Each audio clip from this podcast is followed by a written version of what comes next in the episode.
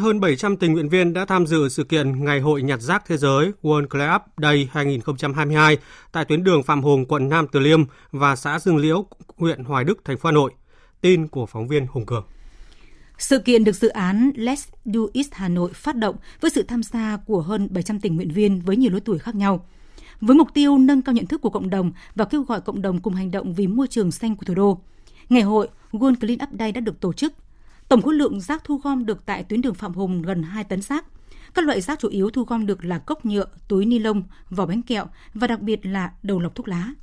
Tính tới thời điểm hiện tại, sau các chiến dịch World Clean Up Day được tổ chức năm 2018, 2019, 2020 và năm 2022, đã có gần 4.400 bạn tình nguyện viên tham gia cùng chương trình và gần 17 tấn rác đã được thu gom.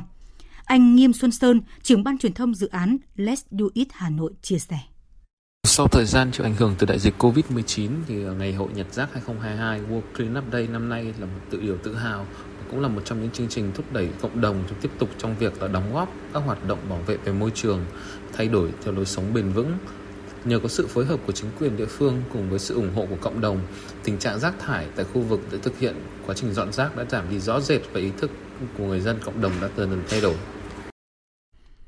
Let's Do It Hà Nội là một thành viên của Let's Do It Việt Nam thuộc mạng lưới tổ chức Let's Do It World – được thành lập vào tháng 6 năm 2018, thông qua hoạt động chính là clean up, tức là dọn rác. Let's Do It Hà Nội đặt mục tiêu nâng cao ý thức của người dân về tình hình môi trường hiện nay, đặc biệt là vấn đề rác thải nhựa và xả rác bừa bãi ra ngoài môi trường, đồng thời giảm thiểu tình trạng trash hiện nay và hướng mọi người hạn chế việc gia tăng rác thải ra ngoài môi trường bằng các hành động cụ thể như hạn chế sử dụng đồ nhựa một lần, vứt rác đúng nơi quy định, phân loại rác đúng cách và thực hiện tái chế, tái sử dụng ngay tại nhà từ đó tạo ra một môi trường sạch hơn tại Hà Nội cũng như cải thiện được tình hình môi trường hiện nay.